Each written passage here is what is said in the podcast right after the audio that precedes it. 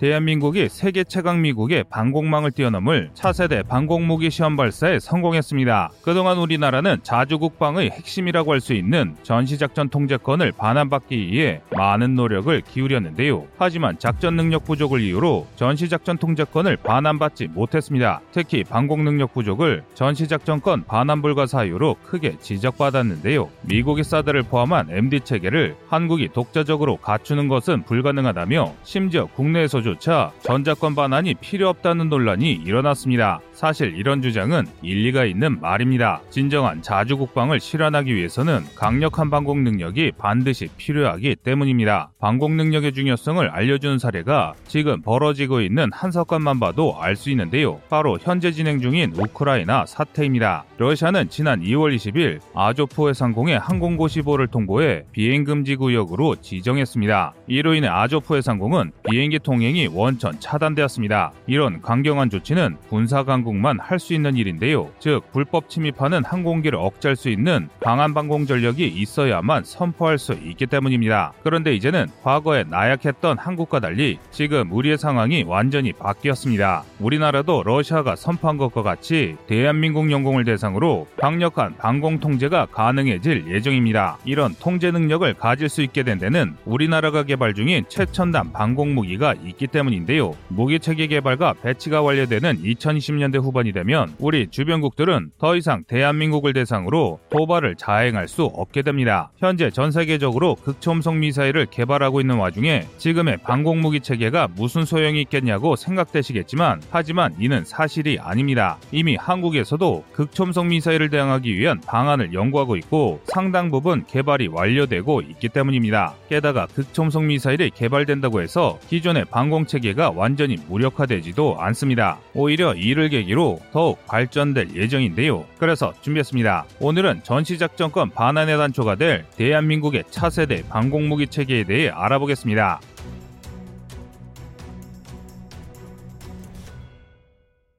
대한민국의 하늘을 책임질 엘센 미사일이 마침내 그 위용을 뽐내고 있습니다. 2월 23일 국방과학연구소는 아능 시험장에서 엘센 미사일의 발사 시험을 성공적으로 마쳤습니다. 엘셈은 고도가 40에서 100km에 달하는 긴 사거리를 가지고 있는데요. 게다가 마 8.8의 빠른 속도로 탄도미사일을 요격할 수 있는 고고도 미사일입니다. 아직까지는 사드보다는 조금 부족한 성능이지만 동시에 개발을 추진 중인 엘셈2가 개발되면 사드를 완전히 뛰어넘는 고성능의 방공무기 체계가 될 예정입니다. 엘셈2의 요격 고도는 최대 150km가 될 것으로 예측되고 있어 사드를 완전히 대체할 수 있습니다. 그런데 발사 시험은 여 기서 끝이 아니었습니다. 같은 날 국방과학연구소는 LAMD와 레이저 대공무게 실험도 성공적으로 마무리했는데요. 이 무기 체계들의 성능도 매우 우수해 세계 군사 전문가들도 한국의 기술력에 깜짝 놀라 화제가 됐습니다. LAMD는 일명 한국형 아이엄돔으로 불리지만 성능은 아이엄돔보다 훨씬 뛰어납니다. 소국형 로켓을 막는 이스라엘의 아이언돔과 달리 중국과 북한의 대구경 방사포를 막아낼 수 있어 한국의 전장 상황에 맞는 뛰어난 방어 능력을 가졌습니다. L-SAM과 LAMD 시험에 앞서 오전에는 레이저 대공무기의 발사 시험도 같이 진행됐는데요. 레이저 대공무기는 20kW의 출력으로 3km의 드론과 무인기를 요격할 수 있는 성능을 언론에 확인시켰습니다. 한국은 미사일의 고도화와 더불어 레이저 무기 체계도 점차 개량을 통해 출력과 파괴력을 늘려갈 예정인데요. 군사 전문가들은 지금의 레이저 대공 무기의 개발 추세를 볼 때 한국은 2023년에 실제 무기가 배치되면 미국의 목표치인 50에서 100kW와 큰 격차가 없을 것이라고 예견하고 있습니다. 이렇듯 현재 한국은 다양한 방공무기 체계를 동시에 개발해 방공망을 여러 겹으로 겹쳐 튼튼하게 만들고 있는데요. 이처럼 대한민국이 방공무기 체계 개발에 집중하게 된 데는 일반에게 잘 알려지지 않은 숨겨진 이야기가 있습니다. 바로 급변하는 안보 상황에 대응할 수 있도록 한국형 미사일 방어 체계 강화가 필요해진 것입니다. 사실 대한민국은 2000년대 이전까지 미사일 방어에 대해 크게 관심을 갖지 않았습니다. 미국이 옆에 있으니 당연히 우리를 지켜줄 것이라 믿고 있었습니다. 그런데 2001년 미국이 MD 체계를 개발하면서 한국에게도 참여를 제시했지만 한국은 이제 자주국방을 천명해 주변 국가의 외교 관계를 고려하지 않을 수 없었습니다. 때문에 독자적인 개발을 시작했는데 이것이 바로 한국형 미사일 방어 체계의 시작이었습니다. 한국형 미사일 방어 체계는 초창기엔 북한의 단거리 탄도탄인 스커드 미사일을 방어하는 데만 그쳤습니다. 그런데 북 북한의 미사일이 고도화되고 중국과 일본, 러시아의 위협이 급부상하면서 상황이 변하기 시작했는데요. 고작 스커드 미사일을 요격하는 정도로는 한반도의 영토와 영공을 방어할 수 없게 되었습니다. 특히 최근 한국의 방공식별구역인 KADIZ에서 벌어지고 있는 분쟁과 같이 한국의 영공을 침범하는 적을 상대할 수 있는 강력한 무기가 필요해졌는데요. 2019년 군 자료에 따르면 중국은 한 해 평균 112회나 한국의 카디지를 침범하면서 한국의 영공을 위협 하고 있습니다. 방공식별구역 진입 시 진입 허가를 요청하는 관례를 무시한 중국 행위는 한국을 일방적으로 무시하는 거만한 처사임에 틀림이 없습니다. 게다가 러시아마저 한국의 영공을 위협하고 있습니다. 러시아는 2019년 7월 23일 항공우주군 소속 A-50 조기경보기를 독도 영공에 두 차례에 걸쳐 무단으로 침범했습니다. 대한민국 공군은 즉각 F-15K와 KF-16을 출격시켜 경고 사격을 통해 A-50을 내쫓았는데요. 그런데 여기서 황당하게도 러시아는 절대 자신들이 침범하지 않았다며 우리의 영공 침범을 전면 부인했지만 러시아의 도발은 이게 끝이 아니었습니다. 러시아는 매년 수차례 걸쳐 중국 전투기와 함께 연합훈련이라는 명목으로 KADIZ를 침범해 한국의 안보를 위협하고 있습니다. 군사 전문가들은 중국과 러시아의 도발이 한국의 방공무기 체계가 부족하기 때문이라고 지적하고 있습니다. KADIZ에 몰래 침범하더라도 한국이 대응할 수단이 없기 때문에 한국의 방공 능력을 일방적으로 깔보고 있다는 것이죠. 하지만 이제는 중국과 러시아의 도발도 옛말이 될 예정입니다. 그 이유는 대한민국의 L-SAM과 LAMD 레이저 대공 무기 배치가 얼마 남지 않았기 때문인데요. 이 무기들이 도입되면 한국형 미사일 방어 체계는 저고도에서 고고도까지 모든 공역을 방어가 가능한 다층 방공망을 확보하게 됩니다. 그러면 중국과 러시아의 항공기는 카디지 내부에 함부로 진입할 생각조차 하지 못하는데요. 탄도미사일은 물론 항공기마저 격추할 수 있기 때문입니다. LSM은 크게 두 가지로 나뉘게 됩니다. 탄도미사일 요격용 ABM 유도탄, 항공기 요격용 AAM 유도탄을 함께 개발하고 있는데요. AAM 유도탄은 최대 사거리 300km, 고도 40km 이상의 항공기를 요격할 수 있습니다. 심지어 최대 속도도 매우 빨라 마 2로 비행하는 항공기를 격추시킬 수 있습니다. 즉, LSM이 도입되면 주변국의 도발을 효과적으로 억제할 수 있는 능력을 한국이 확보하게 되는 것입니다. 그런데 일각에서는 한국형 미사일 방어 체계가 쓸모없는 일이라며 비하하기 시작했습니다. 중국의 극초음속 미사일이 현존하는 모든 미사일 방어를 돌파할 수 있는데 무슨 의미가 있겠냐는 게 그들의 주장인데요. 현재까지 극초음속 미사일을 요격할 수 있는 방공 무기는 없는 게 맞습니다. 하지만 이는 반만하는 것에 불과합니다. 극초음속 미사일이 위협적인 것은 맞지만 극초음속 미사일이 무적의 무기는 아닙니다. 다시 말해 대응이 어려울 뿐이지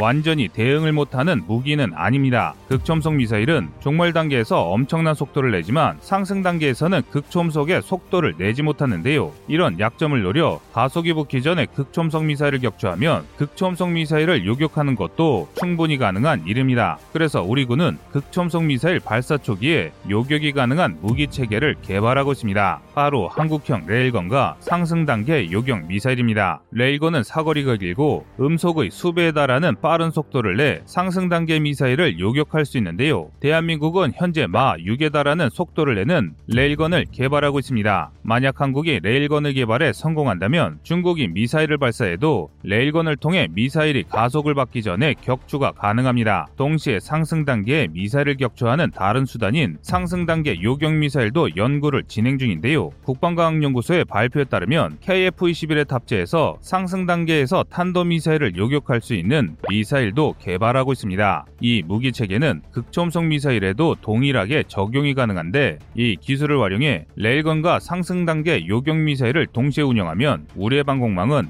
이중으로 더 두터워지는 것입니다. 그런데 이게 다가 아닙니다. 한국은 전투기에 레이저 무기도 탑재할 계획도 갖고 있습니다. 이제 막 발사돼 상승 단계에 오른 미사일을 레이저로 요격해 가속이 붙기 전에 미사일을 사전에 제거하기 위함인데요. 무적일 것만 같은 극초음속 미사일도 이렇게 되면 한국의 차세대 전투기가 배치되는 순간 한낱 탄도미사일과 다를 바 없어지는데요. 또한 요격률을 높이기 위해 추가적인 무기도 개발하고 있습니다. 바로 미국이 개발하다 포기한 한국형 ABL입니다. ABL은 항공기에서 발사하는 레이저포로 미국과 러시아가 개발했었는데요. 특히 미국은 2000년대 보잉 747기를 개조해 화학 레이저를 이용한 항공기 레이저포를 만들었습니다. 레이저 출력이 최대 3메가와트에 달하는 엄청난 성능을 발휘했습니다. 하지만 이 무기는 치명적인 약점이 있었습니다. 바로 불안한 안정성과 짧은 사정거리였는데요. 때문에 미국은 이 프로젝트를 2010년 폐기했습니다. 하지만 미국의 이러한 약점은 한국에게는 적용되지 않습니다. 미국의 ABL은 최대 사정거리가 300km로 300km라는 짧은 공격 범위는 자신들의 전술 교리와 맞지 않아 폐기했지만 이와는 달리 한국은 북한과 중국의 주요 군사 시설이 반경 300km 안에 포함되어 있습니다. 또 한국의 광섬유 레이저는 미국이 개발한 화학 레이저보다 훨씬 안정적으로 출력을 높일 수 있습니다. 다시 말해 미국이 포기했다고 한국에게 쓸모없는 무기 체계가 아니란 것입니다. 그래서 한국의 국방과학연구소는 광섬유 레이저를 이용한 새로운 레이저 무기 개발에도 박차를 가하고 있습니다. 또 국방과학연구소는 광섬유 레이저를 소형화해 수백 킬로와트급 레이저를 개발하는 것을 목표로 하고 있는데요. 하지만 이는 소형화가 기준이기 때문에 대형 항공기에 탑재하면 이보다 훨씬 강한 출력을 내는 것이 가능할 것으로 예측됩니다. 대한민국은 현재 안보 상황이 안주하지 않고 다양한 방공 무기를 개발해 독자적인 방공 능력을 확보하고 있습니다. 앞으로 우리가 개발하는 차세대 방공 무기들은 미국도 이룩하지 못했던 새로운 방공 무기의 패러다임으로 자리 잡을 예정입니다. 여러분의 생각은 어떠신가요?